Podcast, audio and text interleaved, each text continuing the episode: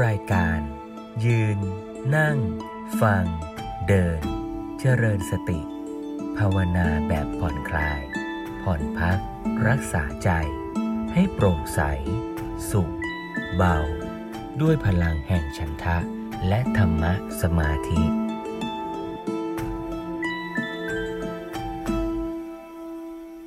ตั้งแต่อาทิตย์ที่แล้วนี่ได้ฟังธรรมบรรยายของหลวงพ่อสมเด็จพระพุทธโฆษาจารย์เรื่องวิปัสสนาภูมิ ชวนให้เราเห็นว่า สิ่งที่เราจะสังเกตเรียนรู้ทำความเข้าใจ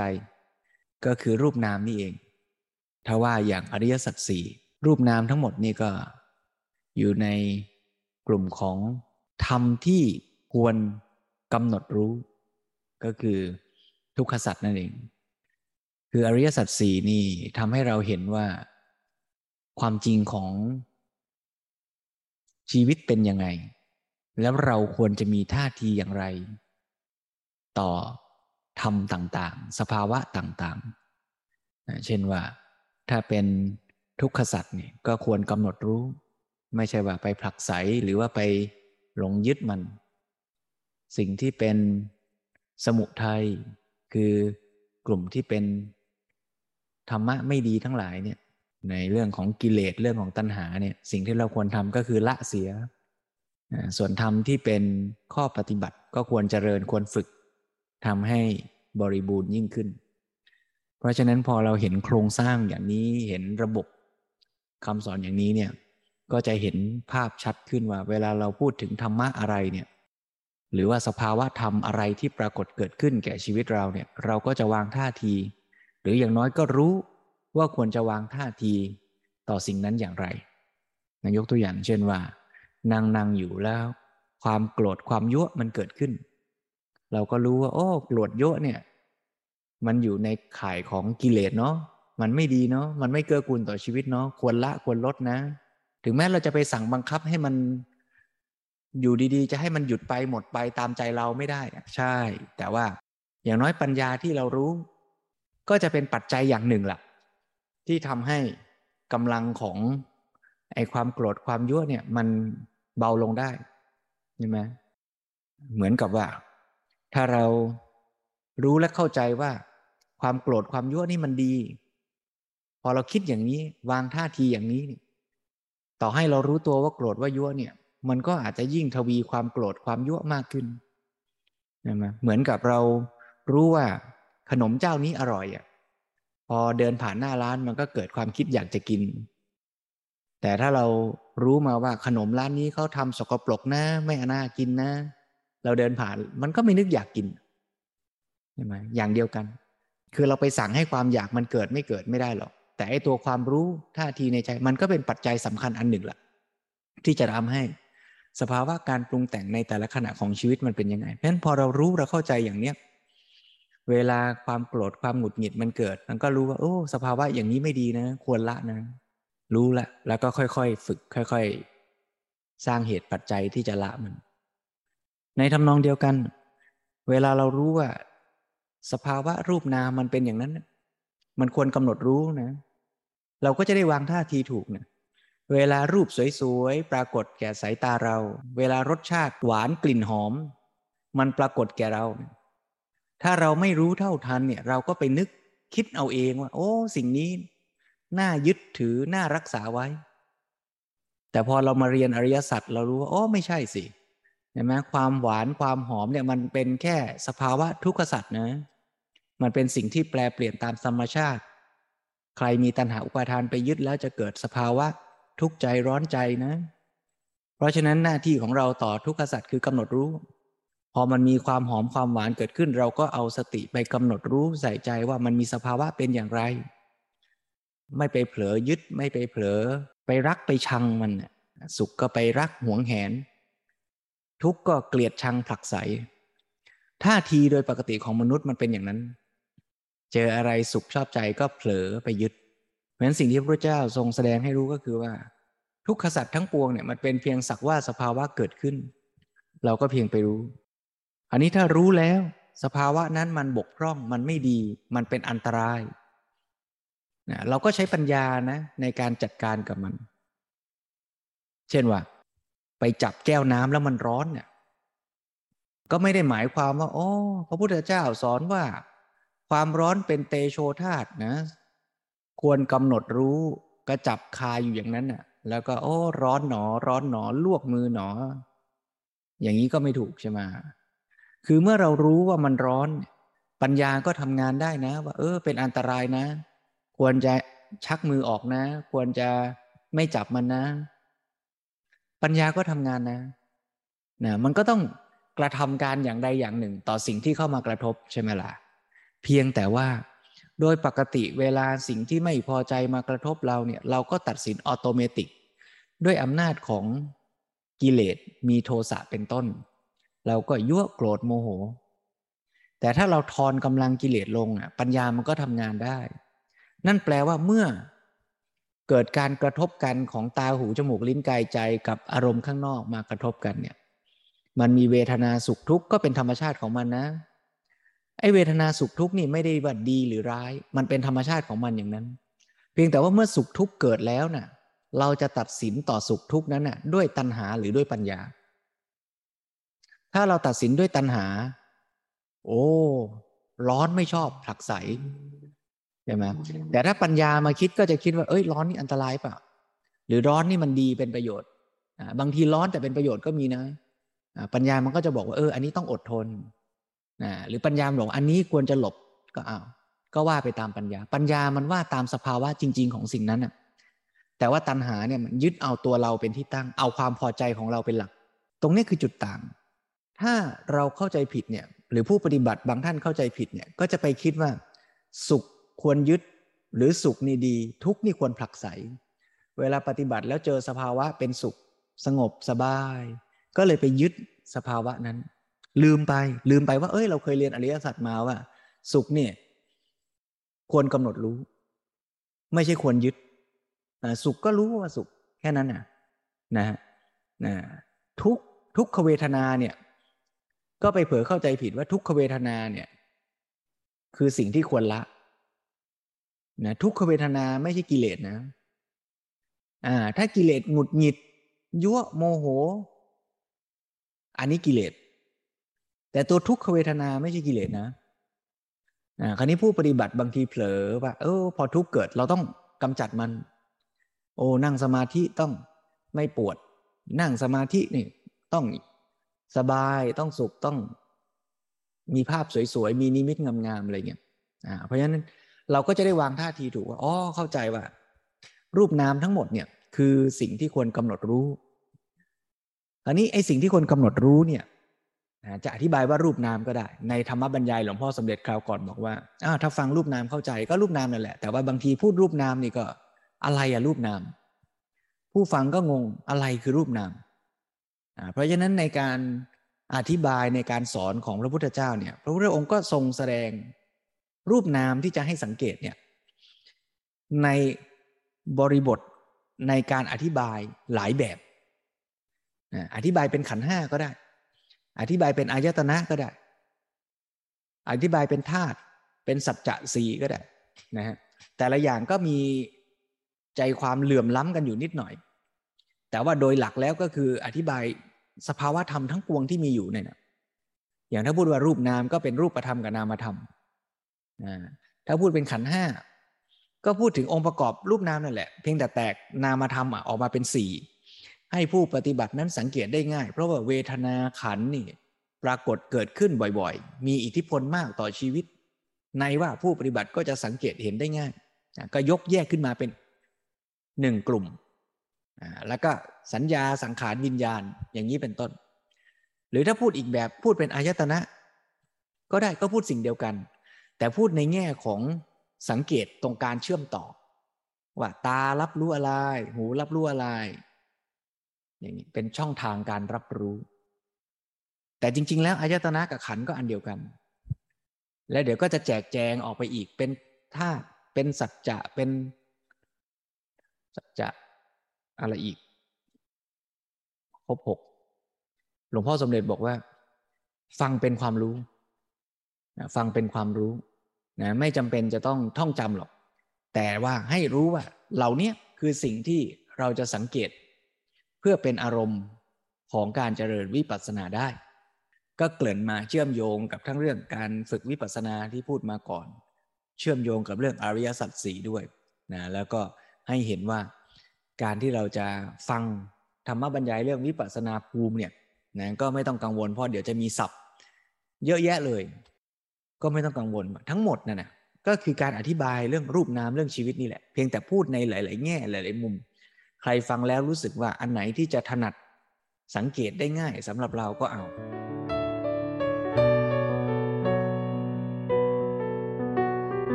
คราวที่แล้วฟัง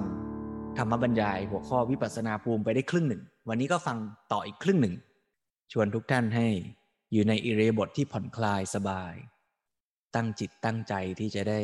สดับรับฟังธรรมบรรยายของหลวงพ่อสมเด็จร่วมกันนะโยมนะ จริงอยู่อายตนะนั้นอาศัยขันห้าเมื่อกี้เราบอกว่าขันห้าเริ่มด้วยรูปประขันคือร่างกาย ตาหูจมูกลิ้นกายใจของเรานี่อาศัยชีวิตในขันห้านั่นเอง เริ่มตั้งแต่อาศัยร่างกายเนี่ยตา หูจมูกเราก็อยู่กับร่างกายเนี่ยอาศัยร่างกายดังนั้นเหมือนกับว่าอายตนะเนี่ยเกิดขึ้นมาที่ขันห้า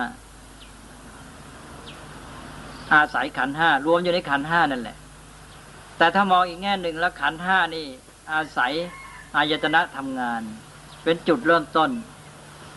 เพราะว่าวิญญาณที่มีการเห็นนั้นอาศัยอะไร อาศัยอายตนะคือตา การได้ยินที่เป็นจากโสตวิญญาณวิญญาณทางหูก็อาศัยหู เมื่อมีการรับรู้เข้ามา คือเริ่มต้นจากอายตนะนี้แหละ ความรู้สึกสุขทุกข์จึงเกิดขึ้น การกำหนดหมายได้ข้อมูลของความรู้เป็นสัญญาจึงเกิดขึ้น การคิดปรุงแต่งต่างๆ นานาจึงเกิดขึ้น จุดเริ่มต้นอยู่ที่อายตนะนี่เอง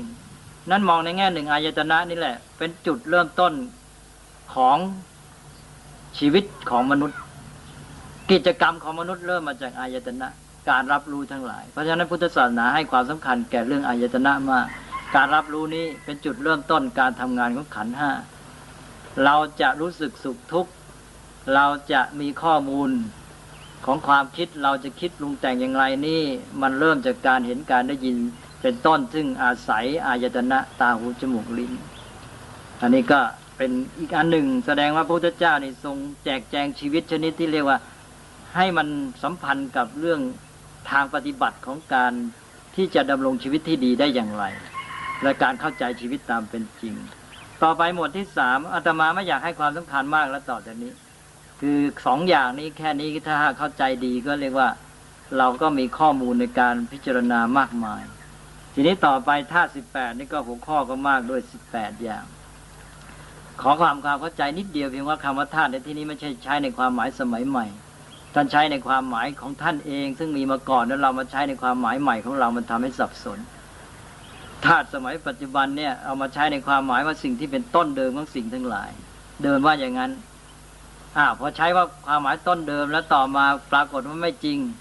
คำว่าธาตุในสมัยปัจจุบันของวิทยาศาสตร์ก็ต้องเปลี่ยนคำจำกัดความใหม่ ความจริงนะธาตุเนี่ยเดิมเนี่ย เวลาเรามาใช้ในภาษาปัจจุบัน เราใช้ในความหมายว่าสิ่งที่เป็นต้นเดิมของสิ่งทั้งหลาย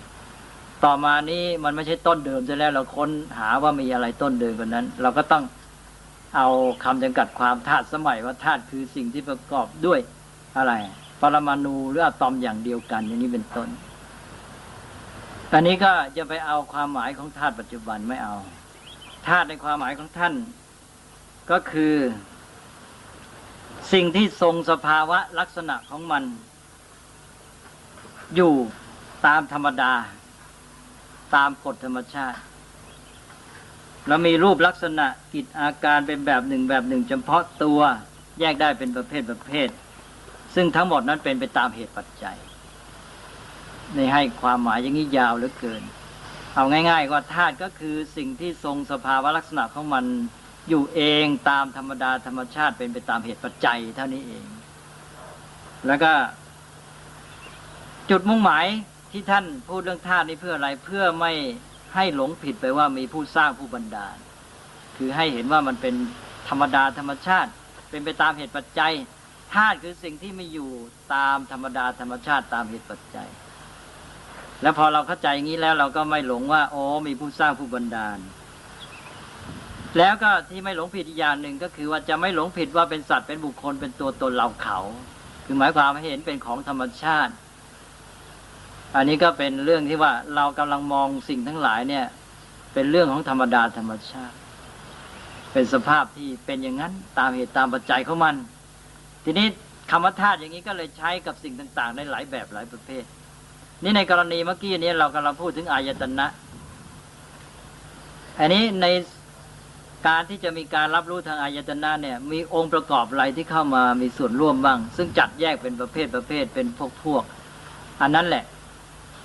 ที่มันเป็นเป็นประเภทของมันเป็นสภาพของมันแต่ละอย่างละอย่างแต่อันนี้มันไม่ใช่เป็นกลุ่มเหมือนขัน แต่มันเป็นสภาวะที่เป็นอย่างนั้น เป็นแบบของมันเอง มีเป็นเหมือนกับเป็นส่วนที่เข้ามาร่วมอยู่ในกระบวนการรับรู้เนี่ย ท่านแยกเป็นสามท่านแยกเป็นธาตุสิบแปดในทางรับรู้แต่ละทางนี่ก็เหมือนกับมีสามส่วนสามส่วน แล้วก็มีหกทางก็เลยเป็นสิบแปด ก็มีอะไรบ้างธาตุอันที่หนึ่งก็คือเรื่องตา ตานี่ท่านหรือว่าเป็นธาตุหนึ่ง หูก็เป็นธาตุหนึ่งจมูกลิ้นกายใจนี่เป็นธาตุหนึ่ง แต่ละอย่างนี่เป็นธาตุนี่เรียกว่าแปลกมากไม่ตรงกับที่เราใช้ในภาษาไทยเลย แต่มันเป็นแบบของมันเป็นสภาวะตามธรรมชาติของมัน อันนี้สิ่งที่ตรงข้ามคู่กับมันก็รูปเสียงกลิ่นรสก็เป็นแต่ละอย่างเป็นแต่ละธาตุเหมือนกันรูปธาตุสัทธธาตุคันธาตุ คือธาตุรูปธาตุเสียงธาตุกลิ่นธาตุรสเป็นต้น ทีนี้อีกอันหนึ่งที่เข้ามาอยู่ในกระบวนการรับรู้ ก็คือตัววิญญาณการรับรู้การรู้นั้น ซึ่งถ้าไม่มีอันนี้ขึ้นมาก็อายตนะสองอันก็ไม่มีผลอะไร ก็ต้องมีธาตุจำพวกที่สามเข้ามาก็คือ พวกวิญญาณธาตุก็มี ทางหูว่าทางตาก็เรียกจักขูวิญญาณธาตุทางหูก็เรียกโสตวิญญาณธาตุทางจมูกเรียกคานวิญญาณธาตุทางลิ้นเรียกชิวหาวิญญาณธาตุทางกายเรียกกายวิญญาณธาตุทางใจเรียกว่ามโนวิญญาณธาตุเอาละเลยบอนนี่ก็ตกลงว่าเราก็ครบแล้วเรียกว่าธาตุสิบแปดธาตุสิบแปดไม่ใช่อะไรเลยก็คือสภาวะตามธรรมชาติที่เข้ามามีส่วนในกระบวนการรับรู้ของเราสาม สามกลุ่ม ทางรับรู้หนึ่งหนึ่งก็สามหกทางก็เป็นสิบแปด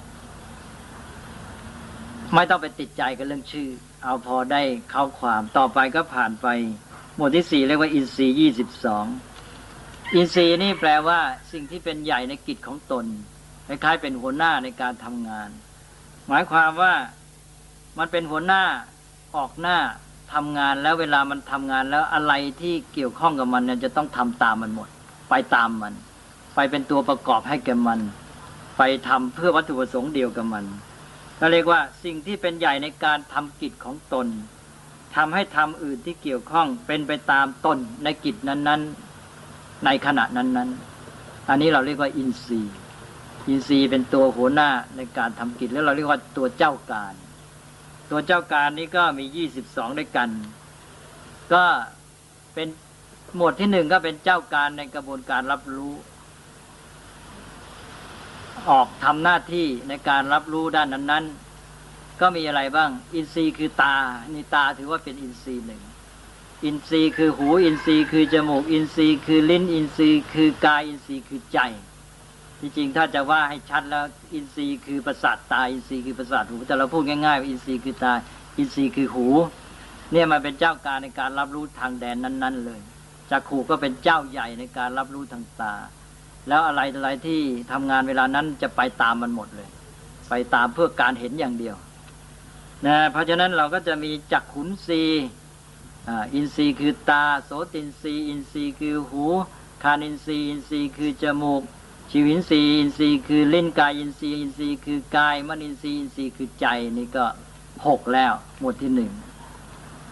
ต่อไปอินทรีย์ประเภทที่มีความเป็นใหญ่ในเพศภาวะ ในความมีชีวิตก็คือ อิทธินทรีย์อินทรีย์คือความเป็นหญิงนี่เป็นภาวะเพศปุริสินทรีย์อินทรีย์คือความเป็นชาย ชีวิตินทรีย์อินทรีย์คือชีวิต อันนี้ก็เป็นเราเรียกว่าอินทรีย์นะภาวะที่มีชีวิตทำให้มีชีวิตชีวานี่หมายมันก็ เป็นรูปธรรมก็จริง แต่มันมีเป็นภาวะที่ละเอียดประณีตเป็นเหมือนกับนามธรรม ต่อไปอินทรีย์ประเภทเกี่ยวกับความรู้สึก เป็นเจ้าใหญ่ในความรู้สึก ก็เป็นเวทนานั่นเอง ก็คือเวทนาที่เป็นสุขก็เรียกว่า อินทรีย์ที่เป็นสุขก็สุขินสี ที่เป็นทุกข์ก็เรียกว่า อินทรีย์คือทุกข์เป็นทุกข์ขินสีทีนี้ก็ท่านต้องการเน้นในทางใจก็แยกเป็นว่าความสุขทางใจเรียกว่า โสมนัสความโสมนัสความสุขทางใจเรียกว่าโสมนัสสินสีหรืออินทรีย์คือโสมนัสแล้วก็ต่อไปอินทรีย์คือโทมนัสความไม่สบายใจ แล้วก็เฉยๆเป็นอุเบกขาก็เป็นอุเบกขินสีอินทรีย์คืออุเบกขา ก็แปลว่ามีอินทรีย์อยู่ห้าทางด้านความรู้สึกสุขทุกข์แล้วต่อไปก็อินทรีย์ประเภททำงานเป็นเจ้าการในการทำงานปฏิบัติธรรม ในการดำเนินชีวิตที่ดีงามเจ้าอินทรีย์พวกนี้เป็นเจ้าใหญ่เป็นหัวหน้าเจ้าการสำคัญ ซึ่งเราก็จะได้พูดถึงต่อไปอีก อินทรีย์ห้านี้ก็หมดนี้ก็ได้แก่ศรัทธา ความเชื่อ แล้วก็วิริยะความเพียร สติความระลึกได้ สมาธิความมีจิตตั้งมัน่นแล้วก็อ๋อศรัทธาวิริยะสติสมาธิแล้วสุดท้ายก็ปัญญา อินทรีย์คือปัญญาคือความรู้เข้าใจตามเป็นจริงอันนี้ในปัญญาอินทรีย์คือปัญญานี้ยังมีขยายอีก เพราะในการปฏิบัติธรรมต่อไปนี้ อินทรีย์ทางปัญญาที่จะเป็นตัวสำคัญสำคัญในการทำกิจให้สำเร็จเป็นหัวหน้านี่ จะมีขึ้นไประดับสู่การบรรลุมรรคผล ก็จะมีอินทรีย์จำพวกปัญญาที่มีเข้ามาเพิ่มอีกสามคืออินทรีย์ที่เป็นตัวให้สำเร็จ โสดาปฏิมักเป็นโสดาปฏิมักอันนี้ถ้าเรียกว่า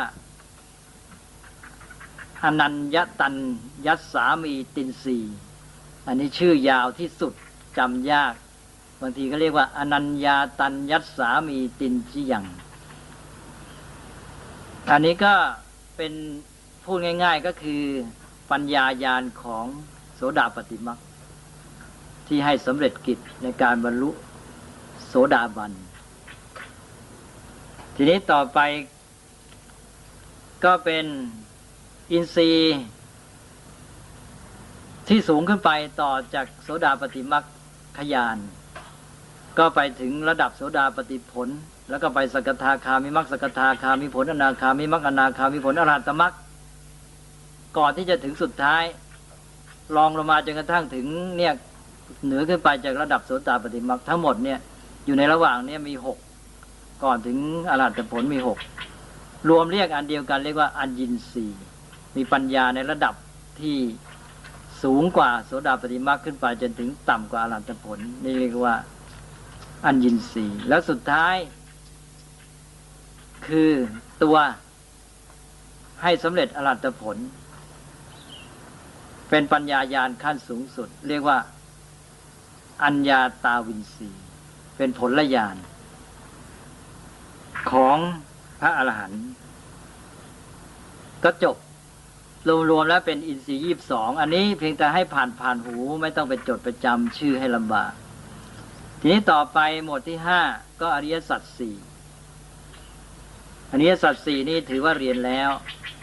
ก็คือความจริงที่ประเสริฐความจริงที่มันเป็นเรื่องของชีวิตเราแท้ๆซึ่งจะทำให้แก้ปัญหาได้ ซึ่งเป็นทางการให้เข้าถึงสภาวะความเป็นจริงที่แท้ของชีวิต และแก้ปัญหาให้ตรงกับความจริงนั้น ความจริงตามสภาพของชีวิต ไม่ใช่หลีกเลี่ยงหนีไปหา อะไรอื่น ก็คืออริยสัจซึ่งมีสี่ประการก็ทุกขสัจความจริงคือทุกสมุทัยสัจความจริงคือสมุทัยนิโรธสัจความจริงคือนิโรธแล้วก็มรรคสัจความจริงคือมรรคจะเรียกชื่อยาวก็ได้ ทุกขสัจจะทุกขสมุทัยสัจจะทุกขานิโรธสัจจะทุกขานิโรธคามินีปฏิปทา สัจจะแล้วเติมอริยะเข้าไปก็ได้ ก็ยิ่งยาวกันใหญ่เลยว่าเอาแค่ทุกขสัตว์สมุทัยสัตว์ นิโรธสัตว์มรรคสัตว์แค่นี้ก็พอ ก็เรียกว่ามีสัจจะหรืออริยสัจสี่ประการ อันนี้ก็จะไม่อธิบายในที่นี้ละ แต่เป็นเรื่องของเหตุของผล ทุกข์ก็เป็นผลเป็นปรากฏการณ์ที่เราพบก่อนอื่นจะเป็นตัวปัญหาที่ประสบ แล้วก็สมุทัยก็สืบสาวลงไปก็ค้นหาเหตุก็เป็นจากผลก็ไปหาเหตุได้คู่หนึ่งอ่าทีนี้ต่อไปนี่เป็นฝ่ายที่เราจะแก้ละ ทีนี้ทางฝ่ายที่เราปรารถนาเป็นผลที่พึงประสงค์ ก็มีนิโรธภาวะที่ไร้ทุกข์หมดสิ้นปัญหา ภาวะหมดสิ้นปัญหาก็เป็นผลที่เราต้องการเอาทำไงจะสำเร็จก็ต้องปฏิบัติตามมรรคมรรคก็เป็นเหตุแก่นิโรธ ก็ได้ผลกับเหตุอีกคู่หนึ่ง เป็นผลเหตุสองคู่ ผลเอาผลตั้ง เอาเหตุเป็นตัวที่ตามมา เพราะว่าว่าไปตามทางปฏิบัติที่เป็นจริง ที่เราประสบก่อน แล้วก็เพื่อจะให้การสอนนี้ได้ผลดี ผู้เรียนจะได้เข้าใจได้ง่าย ก็เอาผลก่อนเหตุในแง่ของอริยสัจแล้วก็รวมแล้วก็คือพูดง่าย ๆ ก็คือเรื่องของผลกับเหตุหรือเหตุกับผลเท่านั้นเองทีนี้อริยสัจสี่นี้ก็ขอผ่านไปง่าย ๆ ต่อไปก็หกก็ปฏิจจสมุปบาท ปฏิจจสมุปบาท อันนี้ก็เป็นหลักธรรมที่หลายท่านคงเคยได้ยินชื่อแล้ว ก็เป็นกระบวนการแห่งเหตุปัจจัยนั่นเอง พูดง่ายๆปฏิจจสมุปบาทก็คือกระบวนการแห่งเหตุปัจจัย กระบวนการที่สิ่งทั้งหลายเกิดมีขึ้นตามเหตุปัจจัยแปลตามตัวว่าการอาศัยและการและการเกิดขึ้นพร้อม หมายความว่าการที่สิ่งใดสิ่งหนึ่งจะปรากฏขึ้นมาเป็นปรากฏการณ์ให้เราเห็นให้เรารู้อะไรเนี่ยมันเกิดจากเหตุปัจจัยประชุมพร้อมกัน ต้นมะม่วงจะขึ้นมาสักต้นหนึ่งนี่ มันก็เป็นกระบวนการของปฏิจจสมบัติต้องอาศัยเม็ดมะม่วง นอกจากอาศัยเม็ดมะม่วง เป็นเหตุแล้ว ต้องอาศัยปัจจัยต่างๆ มีดินมีน้ำมีอากาศ มีอุณหภูมิมีปุ๋ย อะไรต่างๆให้พอดี ปัจจัยต่างๆ เหล่านั้นพรั่งพร้อมแล้วก็ทำให้เกิดเป็นต้นมะม่วงเจริญงอกงามขึ้นมาได้ ชีวิตจิตใจของเราอะไรทุกอย่างในโลก ในชีวิตของเราเนี่ยมันก็เป็นกระบวนการของปฏิจจสมบัติทีนี้อันนี้มาสัมพันธ์กันเรื่องอริยสัจก็อริยสัจว่าไปแล้วนี่ถ้าจะให้เข้าใจชัดเจนก็ไปดูที่ปฏิจจสมบัตินั่นเอง คือทุกสภาพที่เป็นอยู่ที่เป็นปัญหานี่ที่เราเผชิญ สิ่งที่เราต้องเผชิญ ปรากฏอยู่นี่ เกิดขึ้นยังไง ก็เกิดขึ้นตามกระบวนการปฏิจจสมบัติ เราเข้าใจสมุทัยคือเหตุให้เกิดทุกข์ ก็ดูจากปฏิจจสมบัติเพราะฉะนั้นเข้าใจอริยสัจคู่ที่หนึ่ง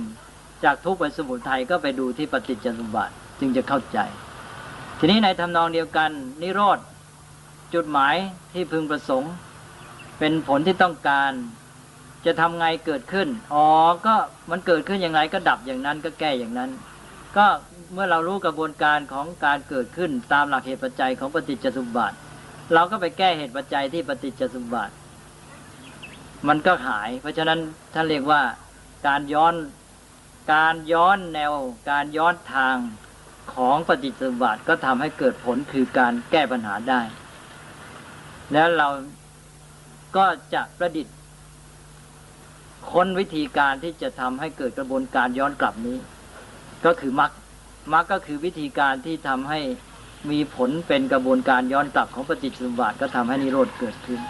นั้น การเข้าใจอริยสัจให้ลึกซึ้งก็ไปดูที่ปฏิจจสมบัติทั้งฝ่ายทำให้เกิดทุกข์และฝ่ายที่แก้ทุกข์ดับทุกข์อันนี้ในรายละเอียดอาตมาก็จะไม่กล่าวแล้วก็ขอให้เข้าใจสาระสำคัญเป็นภาพกว้างๆเพียงว่าปฏิจจสมบัติก็คือกระบวนการของการที่สิ่งทั้งหลายเกิดขึ้นตามเหตุปัจจัยนั่นเอง เราก็มองด้วยสายตาปฏิจจสมบัติต่อสิ่งทั้งหลาย ว่ามองสิ่งทั้งหลายที่เกิดขึ้นตามกระบวนการของเหตุปัจจัย นี่ก็เป็นอันว่าจบเรื่องวิปัสสนาภูมิหกชุด ก็ถ้าหากว่าเข้าใจอันนี้แล้ว ก็เป็นอันว่ารู้เรื่องอารมณ์ของวิปัสสนาหรือกรรมฐานของวิปัสสนา แล้วก็ขอย้ำอีกอย่างหนึ่งว่าทั้งหมดทั้งสิ้นนั้น ก็รวมอยู่ในรูปนามนั่นเอง คือวิปัสนาภูมิทั้งหกหมวด เช่นขันห้าเป็นต้น จะเห็นได้ชัดว่าไม่มีอะไรรวมแล้วก็คือรูปนาม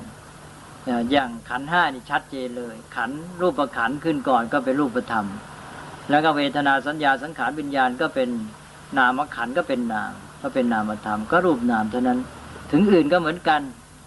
แต่ว่าแยกขึ้นไปแล้วให้เห็นลักษณะอาการต่างๆ ในการที่มัน มีกระบวนการขึ้นหรือเป็นระบบขึ้นที่มันให้เห็นเข้าใจชีวิตของเราชัดเจนขึ้น แล้วก็นำไปใช้ในการแก้ไขในการปฏิบัติ เพื่อได้พัฒนาชีวิตจิตใจได้ผลดียิ่งขึ้น เราก็เรียนกันในลักษณะอาการที่ว่านี้ดังนั้นในเรื่องวิปัสสนาภูมิทั้งหมดนี่ก็เรียกง่าย ๆ ว่ารูปนาม แล้วก็ถ้าจะเรียนแบบง่าย ๆ เพราะว่า บางทีวิปัสสนาภูมิภูมหกนี่มันมากมาย เราก็อาจจะเอาขันห้านี่เป็นตัวหลักตั้ง เอาขันห้าสักอย่างเดียวหมดเดียวเราก็โยงไปหาได้ทั้งหกหมดเลยอย่างที่ว่าเมื่อกี้ขันห้าโยงไปหาอายตนะก็ได้เป็นขันห้าโยงไปหาปฏิจจสมบัติก็สบายเลย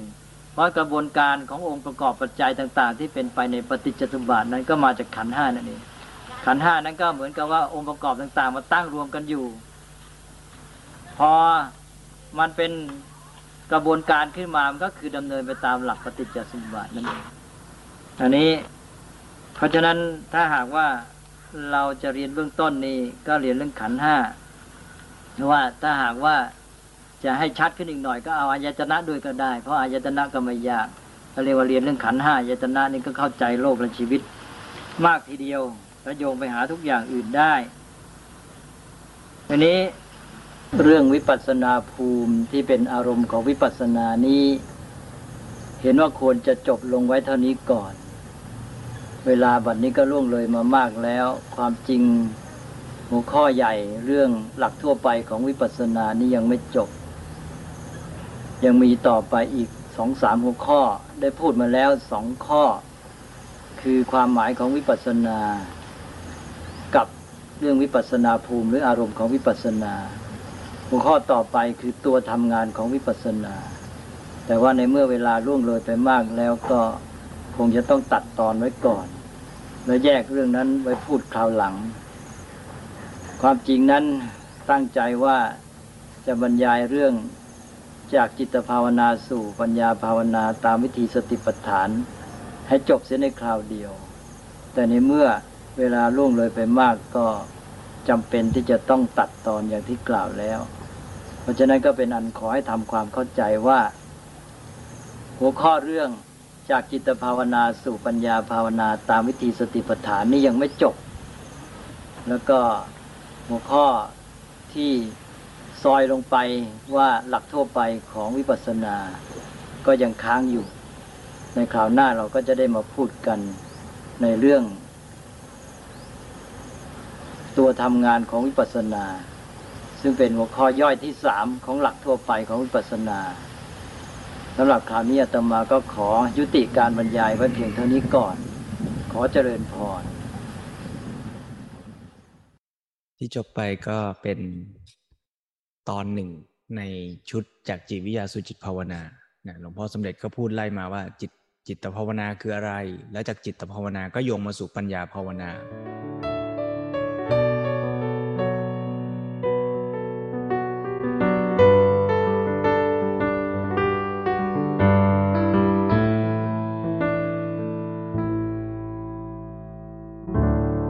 อจะพูดถึงปัญญาภาวนา หลวงพ่อสมเด็จก็ให้หลักการหรือความหมายเบื้องต้นของวิปัสสนา ว่าคือการมีสติไปรู้ สิ่งที่เป็นความจริงในปัจจุบัน รูปนามในปัจจุบัน แล้วก็อธิบายต่อมาว่ารูปนามที่ว่าที่เป็นอารมณ์ของวิปัสสนานั้นเนี่ยก็อธิบายขยายความได้ ในชื่อว่าวิปัสสนาภูมิ ซึ่งมีหกอย่างนะซึ่งว่าหลักๆ นะหลวงพ่อสุดก็อธิบายไปในคราวก่อนคือขันห้ากับอายตนะ ส่วนอย่างอื่นที่เหลือเนี่ยก็ให้รู้ไว้ว่า เนี่ยแล้วนะ คือสิ่งที่เป็นตัวหลักเป็นองค์ประกอบในชีวิตเราซึ่งพูดในหลายแง่หลายมุม อย่างเรื่องอริยสัจกับปฏิจจสมุปบาทเนี่ยก็เรียกว่าเป็นเรื่องใหญ่เรื่องโตเลยทีเดียวว่า กระบวนการทำงานของชีวิตเราทั้งหมด ตั้งแต่ว่า เจตจำนงของเราเป็นยังไง มีอะไรมากระทบ ตาหูจมูกลิ้นกายใจของเราเมื่อกระทบแล้วเกิดเวทนายังไง เวทนานั้นส่งผลให้เราคิดปรุงแต่งยังไงเหมือนกระบวนการอย่างเนี้ยก็เกิดขึ้นเป็นไปตามธรรมชาติ อันนี้เวลาผู้ปฏิบัติไปตามสังเกตเจริญสติเนี่ยก็ย้ำอีกทีว่า ไม่ได้แปลว่า ให้ไปตามหาดราก้อนบอลว่า ไหนขันห้าอยู่ตรงไหน ไล่หาให้ครบ ไม่ใช่อย่างนั้น หรือว่า ปฏิจจสมุปบาท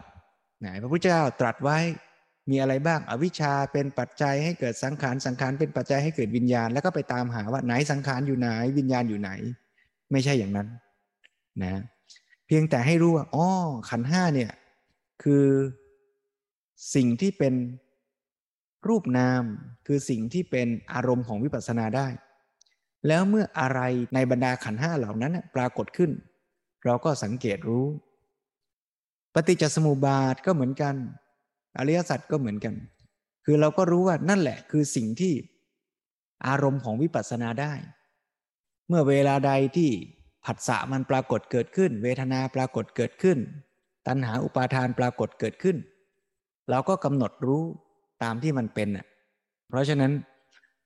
ก็ย้ำอีกทีว่าเรียนรู้หรือฟังเรื่องนี้แล้วเนี่ยก็อย่าได้ถึงขั้นว่าจะต้องไปตามหา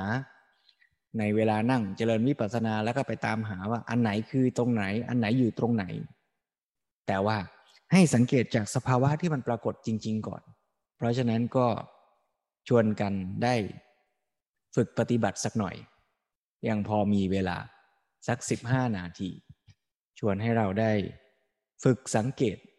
สิ่งที่เป็นอารมณ์ของวิปัสสนาเนี่ยไม่ว่าอะไรมันจะเกิดขึ้น ก็รับรู้สิ่งนั้น รับรู้ตามที่มันเป็น จะทำการฝึกนี้ในอิริยาบถนั่งก็ได้ เดินก็ได้ ในระหว่างนั่งกับเดินมันก็ต้องยืนด้วยนะนั่งอยู่แล้วอยู่ดีๆจะพรวดเดินเลยคงไม่ไหวนะเพราะฉะนั้นจะนั่งจะเดินจะยืนได้ทั้งนั้น ก็ให้ฝึกเจริญสติ รู้รูปนาม รู้รูปเวทนาสัญญาสังขารวิญญาณ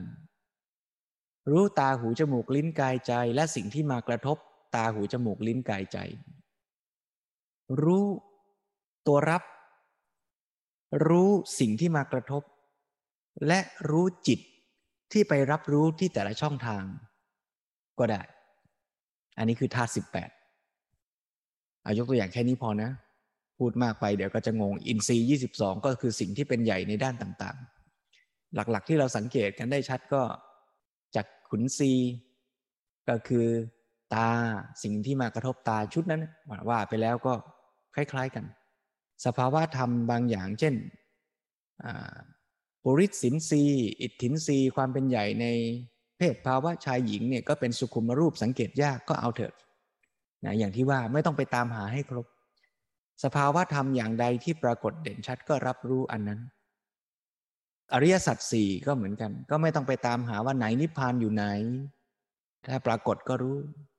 ยังไม่ปรากฏก็ไม่ต้องไปตามหา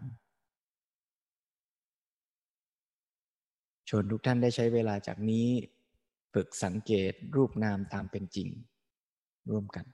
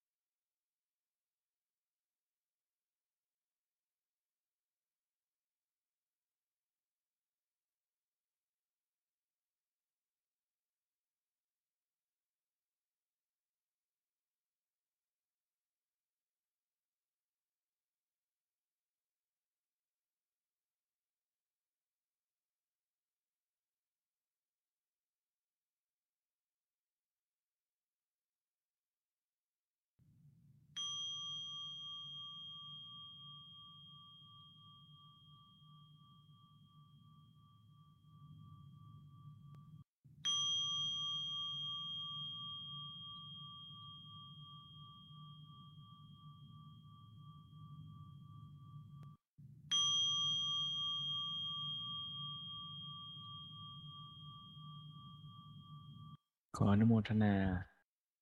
ญาติโยมทุกท่าน ขอให้ตั้งใจรักษาจิตที่เป็นกุศล เช่นนั้นไว้ ค่อยๆ ปรับเปลี่ยนอิริยาบถรับรู้ สิ่งที่เกิดขึ้นรอบๆตัว ตั้งจิตตั้งใจระลึกว่าสภาวะธรรมทั้งปวงที่เกิดขึ้นแก่ชีวิตเรา ไม่ว่าจะสุขจะทุกข์ ก็เกิดขึ้นกับสรรพสัตว์สรรพชีวิตอื่นๆ เช่นเดียวกัน สภาวะทุกกายทุกใจก็ดีที่บีบคั้น ชีวิตของเรา ก็บีบคั้น ชีวิตอื่นๆ คล้าย ๆกัน เราอาจจะสมมุติเรียกว่านี่เรานั่นเขา นี่ญาติเรานั่นไม่ใช่ นี่คนเชื้อชาติไทยนั่นคนเชื้อชาติอื่น แต่ว่าโดยสภาวะธรรมแล้ว เราก็คือเพื่อนร่วมทุกข์ ด้วยกันทั้งนั้น มีสภาวะธรรม คือสุขบ้างทุกข์บ้าง กุศลบ้างอกุศลบ้าง เกิดขึ้น แปลเปลี่ยน เป็นไป เพราะฉะนั้นเมื่อเราระลึกนึกได้อย่างนี้ก็จะค่อย ๆ สลายความเป็นเราเป็นเขา ความเป็นพวกเดียวกันและพวกอื่น เมื่อเราปรารถนาให้เรานั้นเจริญในกุศลพ้นจากความทุกข์ เช่นไร เราก็จะปรารถนาให้กับทุกชีวิตที่เป็นชีวิตคล้ายๆกันกับเรา แม้ไม่มีชีวิตไหนเหมือนกันกับเรา แต่ว่ามีสภาวะพื้นฐาน อย่างเดียวกันนั้น ได้เจริญในคุณความดีอย่างเดียวกันด้วย ชวนให้เราได้ตั้งใจแผ่เมตตานึกถึงสรรพสัตว์สรรพชีวิตทั้งหลาย ที่เป็นเพื่อนร่วมทุกข์ เกิดแก่เจ็บตายด้วยกันทั้งหมดทั้งสิ้น ตั้งจิตเมตตาปรารถนาให้ทุกชีวิตเป็นสุข จงเป็นสุขเป็นสุขเถิดอย่าได้มีเวรแก่กันและกันเลย อย่าได้พยาบาทเบียดเบียนซึ่งกันและกันเลย จงมีความสุขกายสุขใจ รักษาตนให้พ้นจากทุกภัย เจริญในธรรม เจริญในกุศลความดี ถ้ามีอะไรที่เราจะเกื้อกูลช่วยเหลือได้ เราก็จะช่วยเหลือเกื้อกูลซึ่งกันและกัน ให้ทุกชีวิต ได้เจริญในความดีงาม ประสบสันติและสุขร่มเย็นโดยทั่วทั่วกันทุกท่านทุกคน ยืน นั่ง ฟัง เดินเจริญสติ ด้วยพลังแห่งฉันทะ และธรรมะสมาธิ